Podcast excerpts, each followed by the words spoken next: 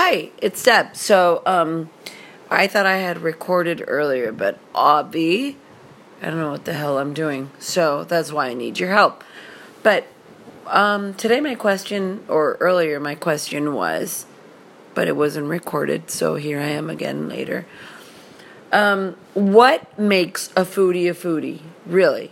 Like, people walk around saying, like, oh, I'm a foodie, oh, blah, blah, blah. Like, really? What makes you a foodie? Because I know a lot of people that eat a lot of good stuff and can tell you about flavors or whatever. And they don't even use that stupid word. But anyway, what what compels an individual to call themselves a foodie? Is it the number of dollars spent? Is it the locations they go? Is it the travel? What if their palate sucks anyway? Like how do like how do we have to honor what they have to say? Anyway, I'm I've always been confused about the foodie discussion. And um, anyway, if you think you're a foodie, please tell me why.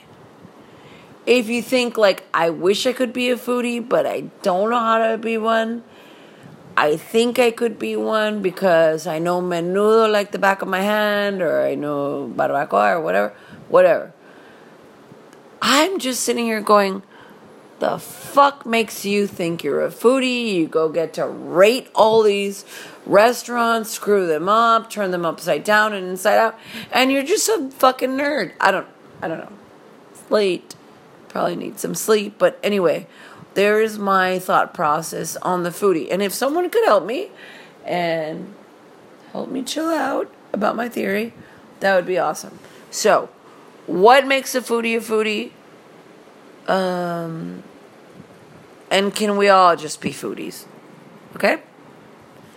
All right. I hope you have a wonderful rest of your evening. And uh, anyway, here we are. Good night. Please respond. Bye.